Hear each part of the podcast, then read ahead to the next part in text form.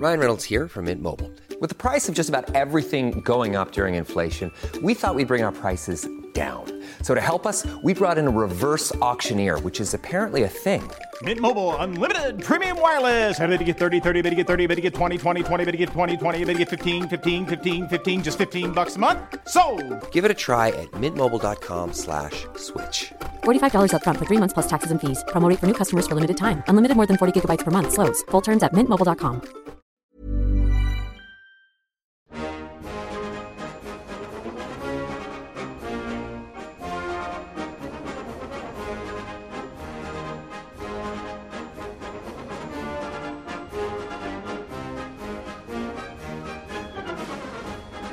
is part four of A Time for Heroes, the conclusion of our recounting of the 1994 season. I'm Michael Adams, here with a, a very happy Andrew Paskin as he relives the, the glory days of his Canberra Raiders. How you going, mate? Uh, this is I've been waiting for this episode since the first one. well, let, let, final ep. let, let's start there with the build up. On our last episode, we talked about you feeling very nervous going into this game, which Canberra ended up winning quite easily. Uh, c- can you remember any of your thoughts? What why you thought you thought Canberra might struggle? Well, I just thought that that Canterbury had a really good side, and they've just beaten us recently. And I, uh, I think that was the start of my ongoing anxiety issues as well. I just remember th- I wasn't overconfident, put it that way. Yeah, yeah. Well, I, I, I mentioned that I actually thought Cam. I had no doubts in my mind that Canberra were going to win, despite that semi-final win by Canterbury. Yeah, sorry to interrupt. I, I logically I thought they should win. Yeah. I, I wasn't going like this is a fait accompli. Yeah, yeah, yeah. It, it's funny that reading about the build-up in the press, there was a lot of the sentiment that Canberra would struggle having played like three really bruising semi-finals. Canterbury would benefit from the week off. Within the Canberra environment, though, there was a, a real unspoken air of confidence. Mal, Laurie Daly, all all the key players in the game have spoken about going into that game, not really having any doubts that they were going to win. Looking looking back at it objectively. Why? Why? would Yeah, they yeah, be? yeah. They, they both had three grand final appearances, uh, half the squad. yeah, Then they had the, the best run of the year, '93, until Ricky Stuart's injury. Mm. Why wouldn't they be confident? yeah. And the, the fact that it was Mal's last game also had that extra bit of not pressure, but just like we're winning this game. You know, Yeah. we're not going to lose this game. But in saying that, Lomax was a major part of their their enforcement. Yeah. And uh, as usual, he was suspended. so Brian Smith, for instance, came out and said Canberra are a jaded football side. Uh, they're on the ropes, you know, and I think I think that kind of played into Canberra. If, if anything else, it gave them that underdog status when they so clearly didn't deserve it. yeah. But uh, just I, I wanted to to read this out as well. This is uh, a Danny Weidler piece from Rugby League Week. Must be early Weidler. yeah, yeah. So uh, he said Canterbury coach Chris Anderson has one message for his Dogs of War this week: beware the wounded champion. I wasn't following rugby league media as uh, as closely as you were in this era. So when we started this show and you mentioned the the Dogs of War trope and how often it came up. I didn't realize how often it came up. Like it, it was it, Hourly. It was crazy reading the stories from this year, from 1994, seeing how often Dogs of War was alluded to. Yeah.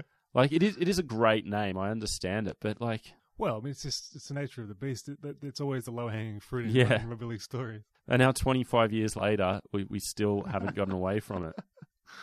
So the the other thing in Canberra's favour was their coach Tim Sheens, who uh, let- let's just we didn't get a chance to talk about when we talked about Canberra's squad. Has Tim Sheens almost become underrated as a coach? I, I really think so.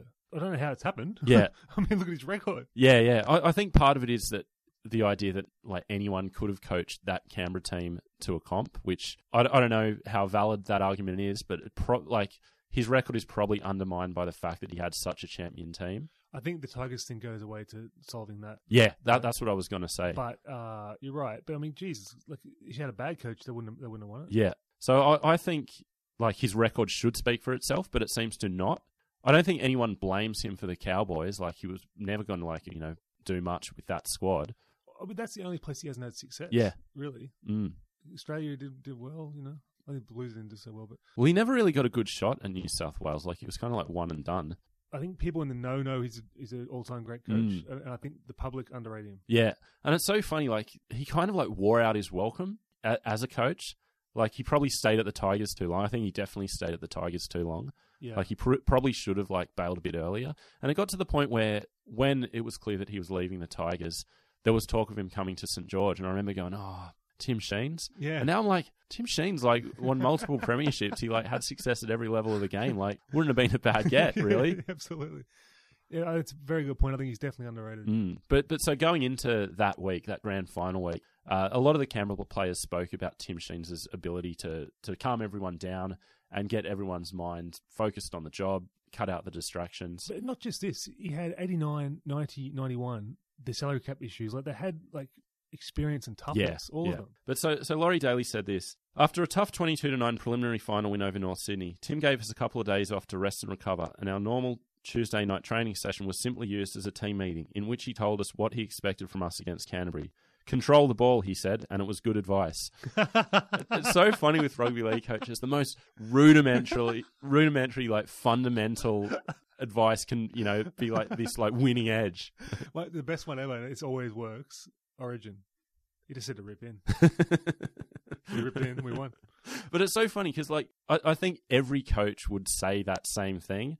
So why do you believe some coaches that you need to rip in, and other coaches are like, I don't know, do we need to rip in? But that's what I'm saying. Like he he knows exactly what was needed because he's been there so many times. Yeah. Like, well, we don't need to train tonight. If we do, it's going to waste our energy and blah blah blah. Um, give him some time to play some golf, Mm. and it works. Yeah. because he knows. And I think that that is true of all of the great coaches. They know when to, you know, put the hammer down, when to relax, when to, you know, it, it all comes down to that individual man management, doesn't it? I remember about uh, 10 years ago, Wayne Bennett was the master of knowing when to peak for a long season, and other coaches hadn't worked it out. Yeah. And they were like fizzling out around 16. And Wayne Bennett's going, no, no, you, you peak at the grand final. so, I wonder if you know Melbourne went through like a you know fairly long drought when you look at you know the start of their premiership run or grand final run in 2006. Uh, so they won their first legitimate comp in 2012. Went through that four or five years where they were consistently top four, consistently going deep into the semis, but not getting it done.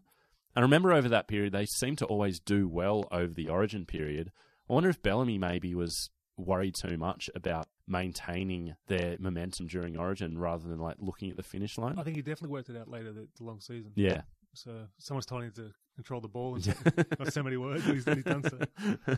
uh, so, so let's talk about grand final day, and, and as we usually do when we discuss a grand final, before we get on to the, the, the main event, we talk about the entertainment. This year's grand final entertainment featured a duo of Tommy Emmanuel and Olivia, Olivia Newton-John. That's a good get, right? It is good. All they did was sing the national anthem. like you have Tommy Emmanuel, one of the great guitarists, just playing Advanced Australia Fair on an acoustic guitar. Can I just give Olivia a bit of credit here? I think she's the bigger draw than Tommy Emmanuel. I was get well, that, that's that's why I started with Tommy. you know, to, We've, we've got um, Leonardo DiCaprio and Joe Camilleri. so so yeah, so you get Olivia Newton John in to sing the national anthem. Like It's crazy. it's it's so crazy that they thought that was a good use of those talents, and the actual grand final entertainment was a celebration of the the four new clubs with you know themed floats for for each of those teams. In that era, they were forever driving open top cars around the ground. Yeah, it, it was the era of thousands of kids wearing color coded t shirts, uh, breaking off into sections of the, the field. Uh, it, it's so funny because that really was how grand final entertainment was thought of in that era. It was almost like an Olympics closing ceremony. Yeah, it was. It was But, kind of w- way worse. yeah. so I, I can't really like knock them for it, but I mean, you did have Tina Turner the year before singing "Simply the Best" live on stage, so they understood something of the fact that you I could. just can't believe you have Olivia Newton-John there in that era and say, "Do you want to sing Xanadu yeah, as well?" yeah, M- maybe a few Grease numbers. Oh, no, I mean, you're here. yeah. You, you have the microphone. You know, Koala Blue's not doing too well. You could probably use the extra lorry.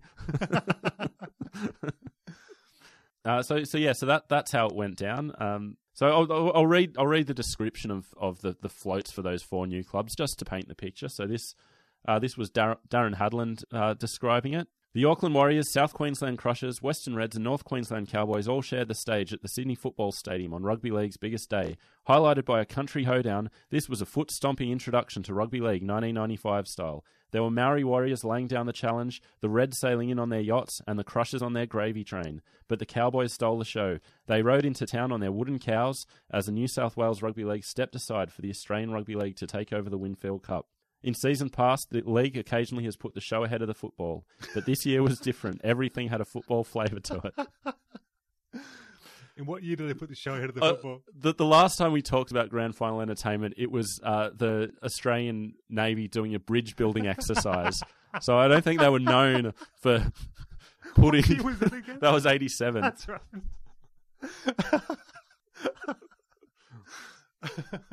But but again, we, we go back and forth on the importance of the the grand final entertainment, and in the end, no one cares, no one remembers it. So let let's Yeah, it doesn't matter. let let's move to the game. But um, you know what I loved about that, that era of Winfield Cup Grand Finals was the uh, a the build up during the week when you go to the local area, the local Sydney suburb, Yeah. and they had the butchers would be dressed up. Yeah, and yeah. Belmore was just like that. Yep. this, this year, Mm. the bakers had blue and white bread and you know food coloring and whatever. Uh, down in Canberra as well. Mm. It's so cool. And then they crossed to the Leagues Club all day through the, all the grades, and they'd be getting drunker and drunker and screaming and That, that's on my run sheet too, because that that was those two things were always my favorite favorite thing about grand final day. I was so jealous that I couldn't go to the leagues Club. Yeah, like, I, I remember the first the first time I remember was '88, um, Canterbury Balmain, Yeah. where the, the news that week they do the like cross to Norton Street or, or you know Yeah. Darling Road, wherever they'd be, and it'd be like black and, and orange, and And then it'd be Laurie Nichols there. yeah, yeah, yeah. And it was so cool. And yeah, the, the crosses to the leagues club. But like watching uh watching this grand final and looking at the, the crosses to Canberra Leagues Club, I remember seeing like this guy. I, I, watched this guy like just taking a big drag on a cigarette inside the leagues club, and I was like, how do we put up with that for so long? For like, Do you know who started the ball and getting rid of smokes? Rodney Rude. yeah, He he used to bar cigarettes from his own shows because he was doing 2,000 shows a year. Yeah. and he started banning ciggies in his, and he was one of the first. oh really? Yeah, got the okay, there you go. Wow, I didn't know that. One of the great men. I actually had my own Leagues Club style celebration in my own house in Toronto. So I invited my nan to come up and my dear auntie Denise, who's recently passed, to come up to our house. It was me, mum, and dad, and nan and Denise. And I had the paper mache streamers Yep. around the roof, around Yep. the ceiling, Mm. balloons and everything. like, what a fruit. I, I did the exact same thing. Like that was that was my grand final tradition. No matter who was playing, I'd get the streamers of one team because I'd, I'd always have some team that I hated or, or some team to go for. So I, I had the the green and the good thing about Canberra was all green, but you add some yellow, add some blue. You just pick other colours that you can get the streamers of as long as it's primarily green. But my poor mum, like I said, oh, I'm going to decorate the place. You know, so who ended up decorating? I, I might have blown up three balloons. You know. I'm kicking some rolled up socks through some imaginary goalposts. but yeah, I, I love grand final day. It's so cool. Like this, yeah. So th- this was the last one I got to have with my nan. It was Yeah. real special to me. Mm. Let's talk about the game itself. Just just some opening thoughts. I, I'd say not a classic grand final, but a highly entertaining one. I can't really comment objectively on it. Definitely entertaining. Yeah. It's wildly entertaining, and but when it's your team, you, you can't look at it properly. No, no, yeah, very true. Obviously, it wasn't close. So Yeah. When it's your own team, it comes down to did you win or did you lose. The, the rest you don't really worry about. Well, the quality of the football, I think, was very entertaining. But Mm. like, I think everyone wants a tight grand final. Yeah, Everyone yeah. remembers Broncos, Cowboys. Yeah, but it, it was a, a pleasure to watch. It was a pleasure to sit through it again as as we did, you know, in the last couple of weeks. Uh, so I, I thought like we we just go, you know, having recently watched the game, we just give some some some of our random observations of the game. Yeah, do do you want to get us going? Is there anything that stands out for you? Yeah, I remember just being really, uh, really nervous for kickoff and everything, and then there was like a, a drop ball. Well, let's start there with with the, the famous drop ball. Martin Bella off the opening kickoff drops and really like it, it's it's funny. Like in hindsight, like that could that mightn't have had an effect, but it happened, and suddenly it's like from from the moment of that drop, the, the game was over.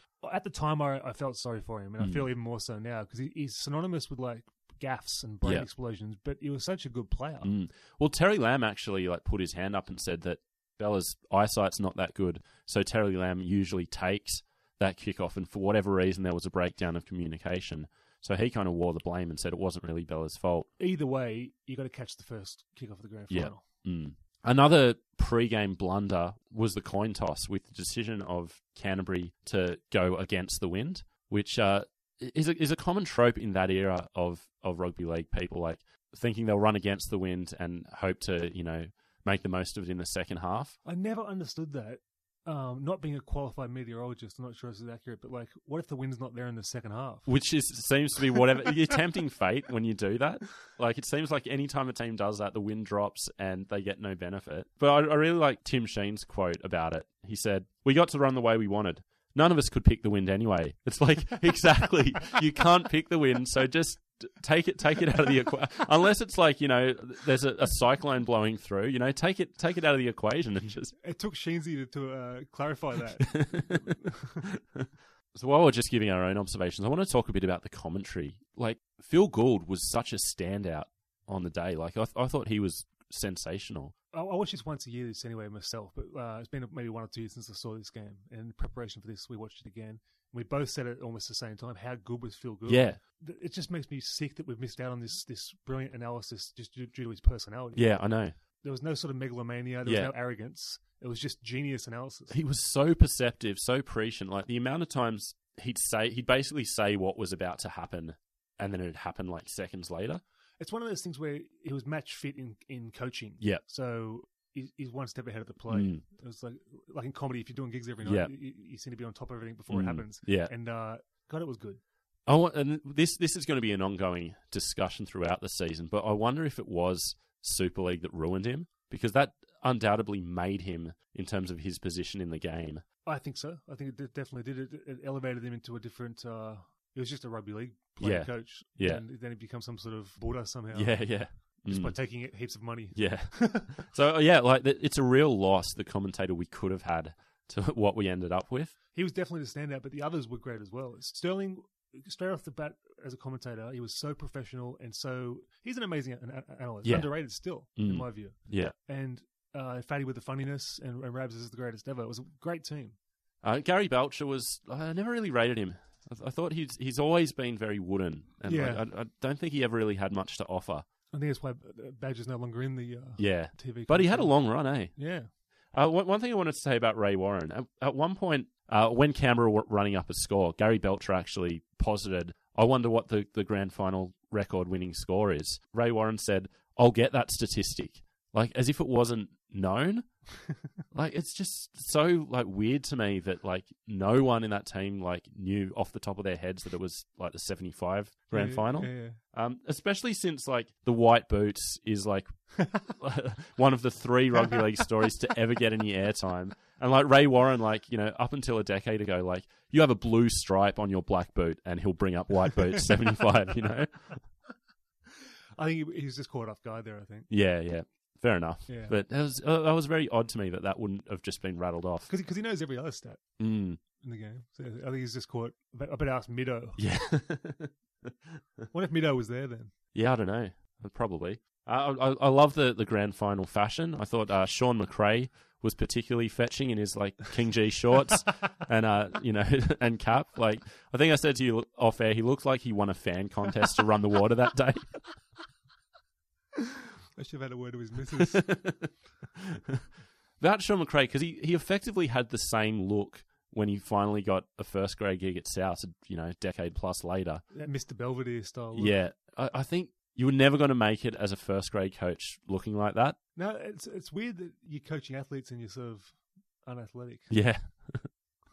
uh, John Lomax in his leather jacket was another fashion standout for me. He, he looked like he'd just been tossed out of a nightclub. like like the John Lomax on the sideline was peak John Lomax. Yeah. The the last uh, fashion point I had was was Cam- the Canberra jerseys. Like I think in in my view that's the best jersey they ever had. Quintessential. They got the color exactly right. Like Yep. for a few years like there'd always be like a fluctuating either a little bit dark, a little bit lighter.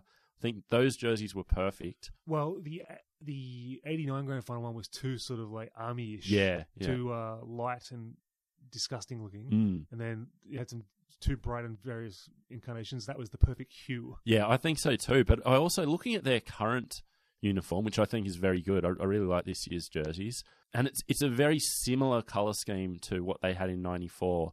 But I don't think the '94 jerseys would work today, like that exact shade. Like it seems like something you need a matte finish for, and, and with the like the, the slick shiny jerseys these days, I, It, it was a jersey of its time. yeah, I think so too.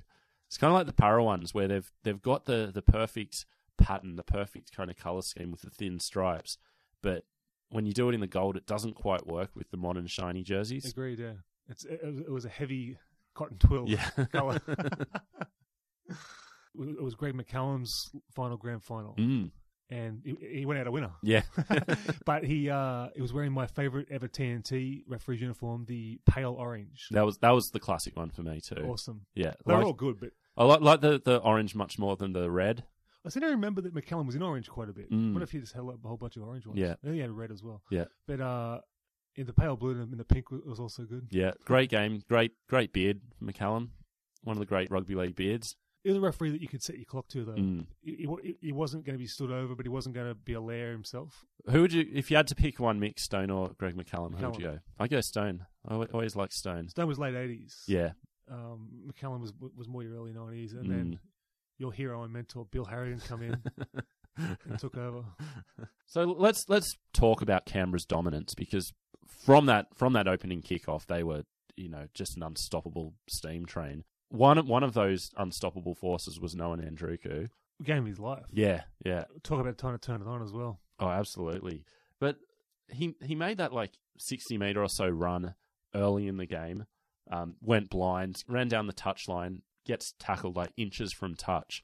And again, it, you so rarely see it these days. Someone taking the sideline on like that, Yeah, it was amazing. but for good reason. Like I think if he tries that today, like you know, he's in the front row. Yeah, Absolutely. it just it just wasn't that common to be smashed over the sideline. Yeah, then, yeah. Especially if someone that strong. Yeah, But it was the nonchalance of him getting tackled like a millimeter from the touchline. No one mentions it. yeah. Just gets up and plays it like nothing happened. I know. Like it was never, he was never going to be thrown out. But he was Mm. very, very close to thrown out.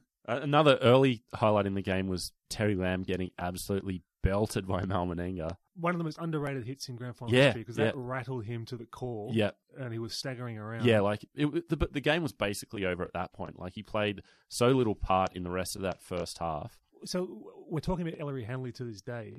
Um, bar smashing Yeah. him out of the game, and Mel did the same Yeah, thing. yeah. Karma police, Yeah. and no one talks about it. No, uh, and it was a legal hit. illegal, but it just enveloped him. Yeah, but w- one of the funny things about the the dominance of Canberra is most of their tries came off the back of Canterbury errors, like either you know directly from an error or from the ensuing set. Well, but that's the, the- that's what a great team does. It forces errors just to Mm. fear, and then it capitalizes when it has a chance. Yeah, The most noticeable thing for me was Stewart and Daly. They had the ball on an absolute string. As I said in episode two, they covered nearly the width of the field in two passes. yeah. It's unstoppable. But the other striking thing about the two of them on the day was how little both of them had to do. Really, like I, I think they, you know, they probably could have like got by with you know having one of them out or like you know, like they, they weren't dominant. They weren't. They didn't but need to be the dominant. The confidence is more than anything. Yeah, So we saw in '93 what happens when um, Stuart's out. yeah, yeah. And then and Daly, you know, turned it on when he had to. It's funny, Daly how the memory works. Like in my mind, Daly like you know, was crawling like ten meters out from the trial line. You know, as if he's crossing no man's land. You know, it was like this slow motion crawl, but it, in reality, it was just you know he gets down and you know a, a, a couple of you know steps on his knees and he, he puts the ball down. Yeah, good try though. Yeah, yeah, that. But, but, but that's a quintessential grand final try. Mm, yeah, It's not a try you put in the great grand final tries of all time, but it's one you think about as a, as a, as a grand final try. absolutely. I, I think part of that was like how easily transferable it was to um, the the promos. Yeah. Like it just slotted right into the next year's simply the best, and it was just you know like a perfect moment. Absolutely. While we're on tries, let- let's talk about Nagas's uh, effort. Yeah, Poetry in motion. I, I know he had some really stiff competition, but watching that game, I was like, how did he miss the the tour? I think he was just a bit too young, Yeah, uh, inexperienced wise. So just guys in front of him. yeah, Obviously, he was good enough. Yeah, he wouldn't let yeah. anyone down. yeah. As I said, some really stiff competition, but you know, like you got to have a bolter. you certainly do. All right, well let, let's do it. Let's talk about number forty six, Paul Osborne. One of the one of the great grand final stories that I don't think we're talking about anywhere near enough. It's, it deserves an episode on its own. Yeah, uh, being the worst judge in football history, I'm there as a, 14 year old going, why is he picking Paul Osborne? He doesn't even play. What a dummy. Like, we're missing John Lomax. I was freaking out. I'm like, he's going to he's gonna be a liability. They're going to be running around him. He's too slow, you know. Well, you're by no means the only person to think that, which I'll get to. But let's just set up Paul Osborne for a moment. So he played in St George for a number of years. Had never never made a semi final series with them. Goes to Canberra. St George go on to make two grand finals in his absence. The two years that Canberra bombed in the finals. At mid season 1993, he was basically told that he didn't have a place in Canberra's future. He was too old, too slow. Um, this is the crazy thing to me. He was 27 in 1993. he looked about 45. I know it's crazy, but so he was basically told like the game's pass you by, Canberra's pass you by. If we make the grand final, you're not going to be in the squad. So he went to Tim Sheens and said, "What can I do?" And Sheen said, "Oh, you got to work on your speed. You know, make make a few changes," which he duly did and got back into the team. Uh, of course, there was not going to be a grand final appearance in 1993, but so 1994 he did get back into the the team, but basically the same thing happened. Some younger, stronger, bigger, better players came along. He spent most of the back half of the season in reserve grade and was told that there, would be no place for him in the team in 1995. And this time there was to be no reprieve, so he had to make other plans. So he was all set to pack his bags and head off to England. He landed a deal with Featherstone and had his bags packed before the grand final to, to head out there and end his playing tenure with Canberra. Uh, lo and behold, John Lomax gets sent off, and Tim Sheen said, "We we may need you. You can't get on that plane." Was it an SOS? Well, I, I, think you've got to be on the plane for it to be an SOS. I think if you're still, you know, in the squad, uh, it's it's not an SOS.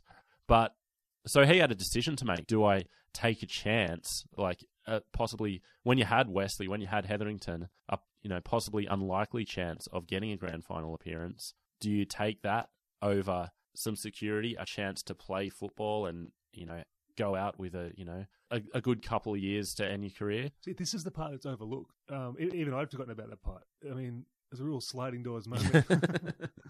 yeah, so it truly was. And after delaying his decision with Featherstone and buying more time, he eventually said, "I'm going to stay." Lost his deal with Featherstone, uh, and at that point was no certainty to make the grand final squad. I wonder how much of Sheens' decision was impacted by the fact that he that he sacrificed like that. I actually think very little. I, I don't think Sheens would have been sentimental about it. Yeah, I, I agree with that as well. But like, I don't know. Like, uh, at the time, it was like David Westley's a great player. Yeah, I, I, think it all came to came down to the game plan Sheens had in mind. Uh, and if you, but but it was a, a massive question mark. And you know, you said you were going, "What is he doing?" Osborne's own teammates were, were saying the same thing. So in, in the aftermath, you had you know Laurie Daly in his book saying you know Ossie produced 20 minutes of gold for the, for us that day, on and on, and then Mal Meninga in his book saying Tim pulled off a masterstroke in the grand final with his decision to use Paul Osborne. So a lot of praise in the aftermath, but at the time, uh, this this quote comes from a video special that Big League put out, which you can find on YouTube uh, from a few years ago. So the video is called Big League: The Grand Final Hero, which is it goes for about four minutes and it's absolutely brilliant. And I'm just going to read this quote from Tim Sheens. After the suspension, I had to make a decision as to who was coming in. Anyway, I grabbed the senior guys. That would be Mal, Laurie, Ricky, Steve Walters, I think, from memory. And we went into a private box there at Bruce. And I said, Look, John's out. We're going to have to pick someone to start. What are your thoughts? Different players were thrown up. Brett Hetherington was favourite. He sort of played off the bench for John anyway. But I said, No, I want to go to Paul Osborne. There was a fair kerfuffle about it, I can tell you. I don't think he had their total support. Uh, and then he goes on and, and said, eventually they agreed on the basis, or if I really pulled his ears in about trying to push the pass. Um, sideline to that, my door nearly got kicked off its hinges when Hetherington found out he wasn't selected. The door burst open and in he came. I thought he was going to pick me up and drop me on my head, but anyway, I sat him down and jumped all over him and said, If you don't shut up, you won't get on at all. But so it was a clear game plan that Sheens wanted to use his ability to offload, and he actually switched Nagas and Nadruku as a part of that plan. And there was a real, a real idea in his head that was just pulled off to absolute perfection. That there is an example of how is this guy underrated as a coach. Yeah. That is that is a literal masterstroke Mm. and a gamble. Yeah. If that failed, he would have been uh, his career would have been over pretty Yeah, much. exactly. And so, you know, for anyone who doesn't know the story, so not long after that Martin Bella drop, um, Osborne, you know, takes the ball up, gives a beautiful offload to David Furner to go over for Canberra's first try. Textbook offload. Uh, does the same thing about 15 minutes later from about 40 metres out, gives the ball to Ken Nagas, who's off, scores, um, does all but take the game out of Canterbury's hands in that moment. And as Sheen said, a few minutes after that, Osborne tried to push another pass. Uh, the ball went down, Can- Canterbury recovered, and a large hook came onto the field and, and got him the, off. The, com- the commentators were saying, um, "Do you leave him on, or do you stick to the twenty minutes original game plan?" And, and they all unanimously said, you've got to stick with the twenty minute game." Yeah, yeah, exactly. And and again, I think it was Gould that that was the one who came out and said that. yeah, just absolutely. He won the grand final for him, yeah, yeah. and it's magical. Yeah, um, absolutely was. And in the aftermath, so obviously John Lomax was a, a very disappointed figure, missing the game. Um, there's all you know the, the classic story of Laurie Daly telling him to get on stage to get a medal, but, and they won't take it off him. um, but seeing seeing Lomax and, and Osborne arm in arm, like you know, celebrating the victory together, um, really special moment. Yeah, I feel bad for John, but Mm. in the enforcer business, that's what happens. Yeah, But like, let's talk about Osborne's play there.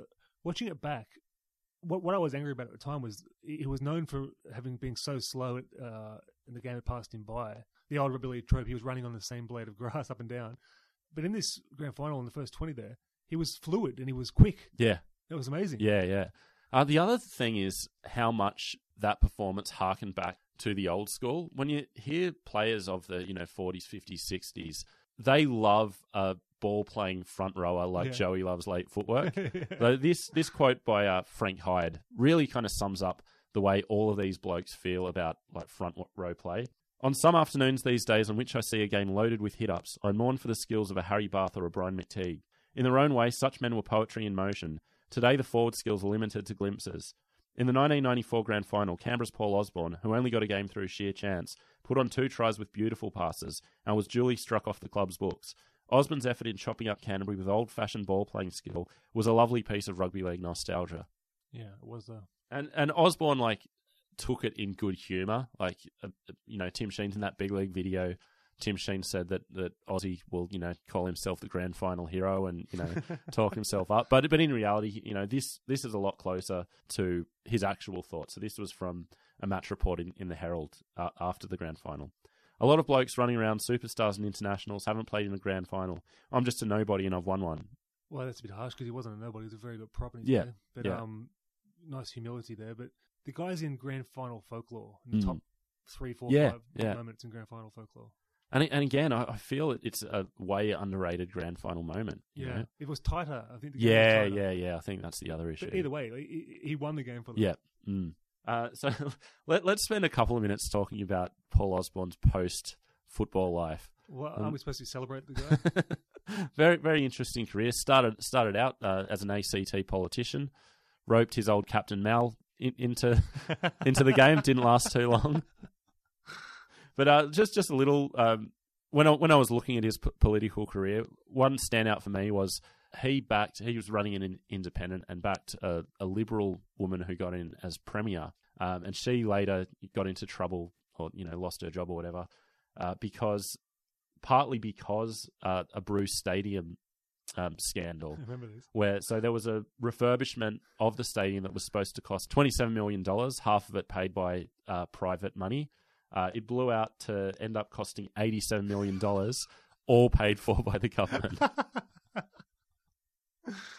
Even in rugby league uh, excess, I think it's a, it's a few kickbacks in there. uh, and then went on to take the top job at the Eels, where um, where at a Dural Woolworths he was um, handed a, a fine by the police for failing to pay for his items at the, the self check. Now, I've laughed at this so hard in my time, right? But we don't know whether it was a legitimate mistake because I, I walk around like a zombie half the time. I, I think there's no doubt it was a legitimate mistake. Yeah, but I mean, it's just funny because he's the CEO of a club. Yeah, yeah. like- it's such a Wearing his, thing. his eels, you know, polo at the Yeah, time. But uh, the problem is, I think about that as much as I think about the grand final. Yeah. uh, and then he ended up resigning his, his post over financial mismanagement at the Eels, which uh, he he actually was cleared of any you know of any intentional wrong wrongdoing. But uh, this, so it's just unintentional incompetence. yeah, basically this, this this statement kind of sums up why he lost his job. So one of the club's mate, one of the club's directors, Glenn Duncan, was also um, the boss of Pertec, who was their sponsor at the time. Um, he quit the board because they failed to take action over over Paul Osborne. Uh, and it said Mr. Duncan had been concerned at allegations of financial irregularities associated with Mr. Osborne's conduct. They included a $35,000 bill on Osborne's cr- club credit card, and the fact that the accounts department had to chase him for the repayment of $9,500 in money he had collected from the sale of club jerseys. the club's chairman, Roy Spagnolo, became embroiled in the affair when it was revealed that he had personally loaned Mr. Osborne a large sum of money. That money had not been repaid, and Mr. Spagnolo had failed to dis- disclose the debt to the board when it was deliberating on Mr. Osborne's future. I mean, how murky is that? Yeah, very murky. So uh, he was cleared, but resigned his post, and uh, How was he cleared?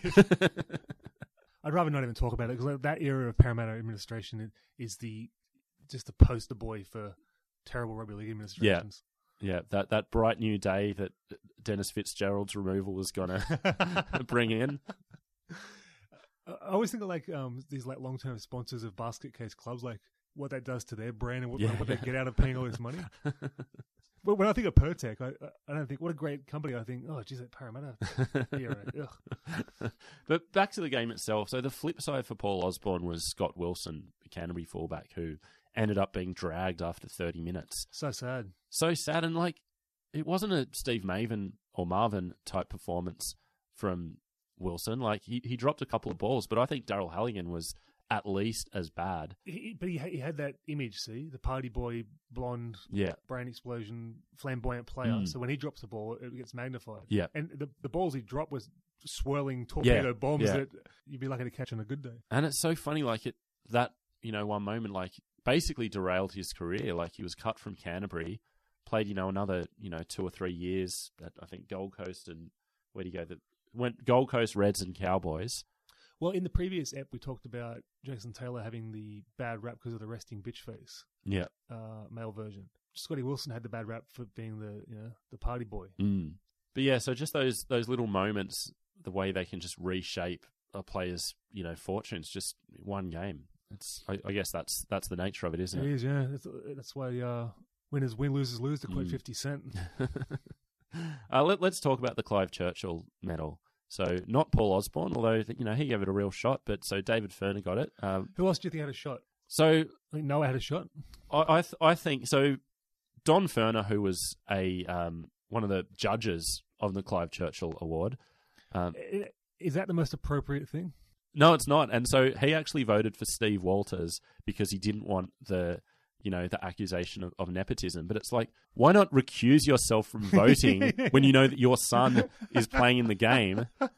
And take away those, you know, you know like, it's just so weird to me that he would like compromise the vote, you know, to, to get away from nepotism when like, Insane. but I got to say, I think Steve Walters would have been a good choice. I, I thought he had a very good game. Um, as always with Steve Boxer Walters, he was in the top few players. Mm. But uh, I think they got it right, to be honest. I think they got it right too. Like in a game with no like obvious standout, I, I think he was the closest thing to a standout. Yeah, great player, man. As we talked about in our uh, discussion of the Canberra squad, there remains to this day a perception that one good game put him on the plane to England, when the reality is that he'd been solidly building a case for himself all year. And in the grand final coverage, there was actually quite a bit of talk during the game that you know he was a key, you know, keen contender for a kangaroo spot. My thoughts on Furner is the Croker Furner thing will- can be debated for hundred more years, and they both would have been wouldn't have been out of place. We know Mm. that, but Furner offered more against the, the Brits with that footwork. Yeah, he, and the goal kicking, you know, and is is just more of a handful than Croker. Mm. So if it was going to be a tie, I think they got it right. Yeah. even for that. I, I can't argue with that. And yeah, so Croker at that stage of his career could do a lot of things very well, but it's he didn't necessarily have anything that would strike fear into Yeah. the England team. Where I think Furner did have that little edge there. Yeah. Uh, and the other, I, I guess, main talking point of the game was sending Mal out a winner, which Canberra duly did. The ease with which they did win that game left somewhat of an empty feeling within Mal, who said at the end of the game that he felt kind of empty, like it, w- it was just a bit of an anticlimax. Never ask Mal for a quote because like, they're always terrible. Every big moment he's been asked for a quote. In. Yeah. it's been what? Yeah, so this was his exact quote. It's strange, but I feel empty. We won so easily, didn't we? It's hard to get excited about it. A bit of an anticlimax, really. Cheers. I, I thought uh, it, it was a really um, nice moment it, during the presentation with Terry Lamb on the stage, you know, honouring Mal Meninga. Uh, and when you think about those two blokes, like the amount of time they'd been around, Yeah. like both more or less starting at the same time around 1980. Uh, think about like how different the game was over the course of those 14 years. It's it's astounding when you think about it. Whereas now, like you look back at 2005, like that could be last year or the year before. Like it, it feels like the change from 80 to 1994 was like exponential. Well, when you think about this as well, '94 they were semi-professional still, Yeah. right? No, not not everyone was professional. No, right? yeah. So Mal would have been, but Mm. he's now you know the master coach of Queensland. But he finished playing when they were still training like three times. A Yeah, week. yeah, yeah. amazing. Yeah. Uh, and to you know tease next week week's episode a little bit, that's going to be a major point of discussion as we look at the the growth of the game in the Winfield Cup era that you know indirectly led to Super League. The the changes that were ratcheted in over that decade were um, really you know astounding in terms of rugby league, especially with it's as we've spoken about the inability to you know achieve cultural change in rugby league. The powers that be in the eighties did a lot uh, that you know kind of led to Super League. Absolutely. So so let's talk about the presentation a bit more. Did you ha- have any other highlights from that? No, I just love the old presentations. One thing that like struck me, like Richard Wilkins as MC, like what was he doing anywhere near the stage? I, I know he was like you know the the, the go to guy, but He was, he was like, yeah, he was on the way up, young and cool back then. yeah, I it really really cast a cast a shadow over proceedings for me. I like Richard. Like my favorite thing from old presentations, Origins Test Grand Finals, is the old club official, the Brylcreem official yeah. with the blazer, Mm. you know, and the club tie, etc. The best. Uh, Ken Arthurson's readiness to, to praise Winfield, like he, he just will insert a Winfield like comment into anywhere he can get it. It's hard hard to judge someone on, on a different era, but looking back when you see the cigarette shelling, it's despicable. Yeah, It yeah, really- like it just puts a bad taste in your mouth. yeah. Anyhow, have a Winfield. uh, speaking of Winfield and, and the Winfield Cup more more specifically, it, it was in a Peter Fitzsimons column where he, he noted this, and watching watching it in the presentation was really striking to me. The lack of a base on the Winfield Cup, like when Mal lifted it, it was just this like hollow underside. It's like it, it couldn't be that hard to like put a base on, on your trophy. you know? we're, we're forever having trophy problems in, in rugby league. Uh, no, I loved uh, the the post match interviews, Laurie Daly in particular, where he was being interviewed by Tim Sheridan, and his eyes are just darting from side to side for the duration of the interview. He didn't look at Sheridan or the camera once. um, it was it was classic Laurie, like very excitable and But how far has he come from you know the naive country boy to the media, Yeah. the media Yeah, slick yeah. media analyst Mm. he is today? Uh, I wanted to bring up that the, the differential now between grand final rings, aka American style, versus the old grand final medal, yeah. which is basically like the bicentennial medal from school in some sort of cheap red case. Uh, I, I miss that actually. Like the, I, f- I find the rings just a bit a bit too American. yeah, right. It was very Aussie the medal, that's for sure. uh, well, let's talk about the party because I, I think it would have been a fairly sedate one as as far as grand final parties go. Well, as Mal said, how could you get excited? Yeah. Uh, so some some good stories from the party though, with Ricky Stuart uh, left stranded, uh, you know, in, in the early hours of the morning, having to get to the airport to make his plane to Sydney for the kangaroo tour. I mean, do they need to have the kangaroo tour thing the day after the grand final? it's it's crazy that they they play a grand final, they celebrate, and they're expected to be on a plane to England like twelve hours later. Like the squads, they don't even t- haven't have time to pack their bags. They name the squad after the grand final. Any selected player has to just pack his bags and hightail it to the airport instantly. the scheduling.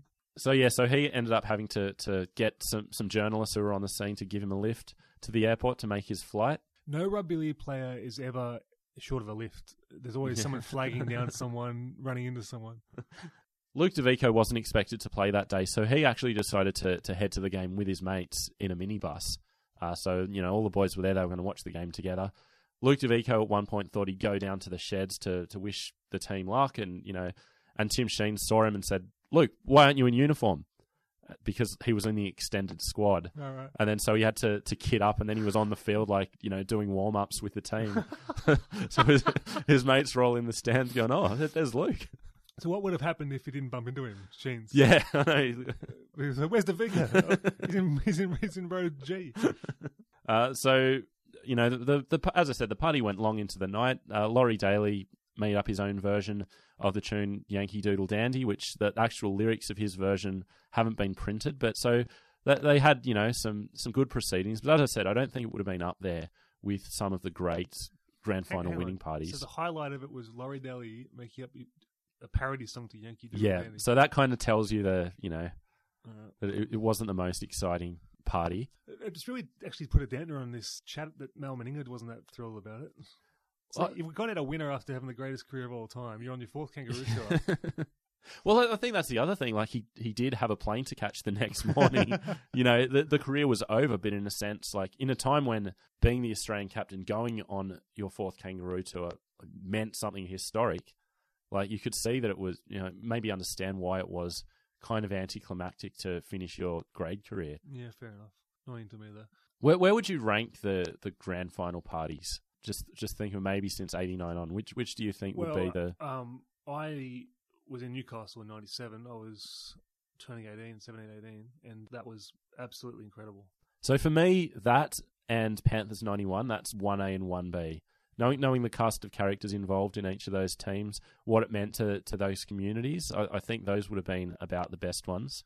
But how can you beat Joey Johns with the jester hat Yeah. on the skateboard? Yeah, yeah, that's that's you know rocking up at Daniel Johns' house and singing "Freak," you know. yeah, that's pretty unassailable. I mean, it wasn't there honestly, but uh, '89 Canberra must have been up there. Yeah, I think uh, probably 2016 Sharks would have been uh, up there as well in terms of more modern ones. I'm surprised anyone turned up. Yeah. they don't turn up down there. But, uh, I mean, nothing's going to beat burning down the grandstand at Parramatta. Yeah, yeah. Arson. All right. So for every party, there's a meeting. So let's talk about Canterbury, and again, not like the not the most heartbreaking loss when it was so emphatic. Uh, but the funny thing is, there was a lot of talk from Canterbury how confident they were on the day, and that's the the funny thing about hindsight, where you know we can read all these accounts from Canterbury going, we we knew we weren't going to lose. There's just some key moments. I mean, Yeah. and, and I think it's actually there's no disgrace in being blown off the park by a team that can blow teams off the park. Mm. Almost better than losing close. Yeah. because they were blown off the park in the first 20 minutes. It was over. But we go back to the Mal knocking out Lamb. He's their rugby league trophy. He's their talisman. Yeah. I mean, and there's no guarantee that they were going to go on and win the next year, you know, but it, it, it counts for something having that experience and, and getting up there. And you went from Terry Lamb being the only player in the team with grand final experience to now most of the team having that. yeah, for sure. So, and that, that's how it played out. I want to talk now about the, the legacy of that Canberra squad. You know, so we, we can think of them as a historic team. They had a quarter of the Kangaroo squad that year, with three or four players unlucky to not make the team. Yeah, yeah. So, my first question is did they do enough In what way? in only winning that one comp? I mean, I Oh. mean you can call it three comps if you want to group it as one era. No, it's different era. I, I think it's a different era too. 93, we've been through it in the Yeah. previous episodes. They would have won it, most likely. Um, or at least give it a good shake, if not for the injury to Stuart. Can't blame him for that. Uh, 95, I don't know what happened. Mm. Uh, and it was over. Like they lost what, like four games or something regular season. They were, you know, It was just, a, it was a grand final hangover, is what it was. Yeah, yeah. But so on, on the one hand, it, it shows you how hard it is to win back to back. Well, I know, I know what happened. The Kangaroo Tour wouldn't have helped. No. Can you go and play an extra 16 games? Yeah, yeah. Um, and then come back and Mm. defend your comp. But I think it's a legitimate question in terms of their legacy as one of the great teams, which when you look at their 94 form, when you look at that team on paper, it's easy to say they're one of the great teams. But did they do enough to, to deserve? I think so. Um, just everyone knows. You, you look at it and you know, like, so Jonathan Thurston won one comp really, Yeah. with North Queensland, but uh, they'll look at that as like, oh, was a great grand final. Mm. What a great team! What a great player. It's only one. It's only one comp. And then the, the Canterbury one, obviously. But uh, you, ask anybody in rugby league, teams of the '90s, I'll say '94 Raiders, '92 Broncos. I do think, though, they Broncos. needed to go on with it to elevate themselves from a great team in their era to one of the great teams. Like, I don't think you can say it's a historic team like you might talk about south of the 20s, east of the 30s, so on and so on. Historic in terms of uh, you know records accumulated and comps won, no, but historic in like best squads. Mm. we- we'll talk about it during the series, but 95 was a write off, just hangover. Yeah. Then Super League comes in. Mm. 96 and 97, very disruptive. Yeah. So who knows what would have happened. It does make it hard to weigh it up, as we spoke about in our prelude to, to this season. Mm. Uh, do you th- so? Eighty nine to ninety one, very little turnover in those teams. So you can consider that one team, one era, Yeah. and then ninety four the second era. Do you think ninety four is the, the better team? See, that's the thing. They've got a better record in the first Yeah. incarnation, but it's a much better team in '94. I think the the competition they had was bigger in '94. You know, I think there were better teams Yeah. than that first Canberra team had to play against. Absolutely. Basically, an Australian side. Yeah, yeah. With a few Q internationals. Yeah. like when you look at that '89 team, even though you had the same nucleus and some other, you know, the, you know, the likes of Chicka Ferguson, Dean Lance, you know, Matthew Wood, Gary Coyne. yeah, yeah. So I, I th- I think on balance, the '94 team's a much better team. I'd, I'd give it to them. Use the word balance. It was so well balanced. Mm. You had strike everywhere. Yeah. No weak links. But so you say it was a balanced squad, and yeah, it was. Like they wouldn't have been able to do what they did without dominant forwards. But as we said uh, a couple of episodes ago, when you think about that team, it is the back line you think about first. So I wanted to spend a bit of time as we finish just weighing up that back line against some other great back lines. So the first thing I wanted wanted to have a look at was all international backlines. So Brett Mullins, Ken Nagas, Mal Meninga, Ruben Wiki, Noa Nadruku, Laurie Daly, and Ricky Stuart. So you had Mullins, Meninga, Wiki, Daly, and Stuart, all current internationals in 1994. Nagas played later in 97. Uh, Noa Nadruku played for Fiji in 1995. So an all international backline, but not all current international backlines. And I've tried to find an example of an all current international backline, and I haven't been able to. So you had some near misses with those Broncos squads of the 90s. So 98, Darren Lockyer, Michael Hancock, you could who you could sub in for Mick DeVere, Steve Renouf, Darren Smith, who you could sub in for Tony Carroll, Wendell Sailor, Kevin Walters, and Ali- Allan Langer. So very loaded team there. Yeah. Um, but again, so a, a couple of those players were future internationals, not current. But we need to judge these backlines on how they were playing in that Yeah, year, yeah. not all over careers. Yeah, so I, I, I agree with that. I think 1994 Canberra. I, I think Well, honestly, I think 98 gives it a run for its money. I- I think actually um, maybe the, the early 90s one when it was so stacked that you had Wally Lewis and Gene Miles both playing in the forwards. Yeah. So 1990, Paul Hauff, Michael Hancock, Peter Jackson, Chris Johns, Willie Carne, Kevin Walters, Allan Langer. Uh, I think the other one is better. 91, Dale Shearer, Michael Hancock, Steve Renouf, Chris Johns, Willie Carne, Kevin Walters, Allan Langer. That's Like, probably up there. Yeah. That's you know, there's there's some class teams. Um, as as I said last week, we're going to uh, source some some information and some stats from friend of the show Andrew Ferguson as often as we can because he because we, we really need all the help we can get. So I, I you know want to lean on his knowledge and experience whenever we can. So he threw up some other great backlines. So some early ones, East in 1908 and 1913, when you had the likes of Dan Frawley, Dally Messenger, uh, Albert Rosenfeld, you know, Les Cubitt, Arthur Halloway. So a couple of stacked teams there. Go on to North Sydney in 1922, where you had Ted Taplin, Cec Blinkhorn, Herman Peters, Frank Rull, Harold Horder, Dallas Hodgins, and Duncan Thompson. Again, with those teams, you, you're seeing some all-time greats with some some players that we don't know as much about now.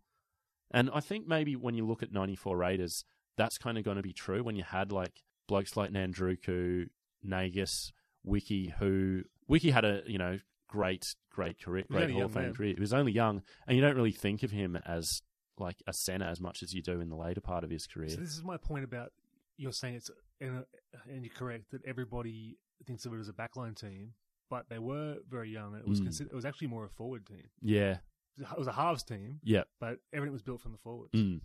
Yeah. You take Pongia and Lomax out of that side, and look out. And I think that's when you go to St George 1964, when you had, as we talked about in the last episode, Graeme Langlands, Johnny King, Reg Gasnier, Billy Smith, Eddie Lumsden, Brian Clay, George Evans, and then you look at the forwards they had as well: Johnny Raper, Kevin Ryan, Ian Walsh at hooker, Norm Provan, etc., etc. So, um, Well, speaking of hookers, somehow he's still underrated.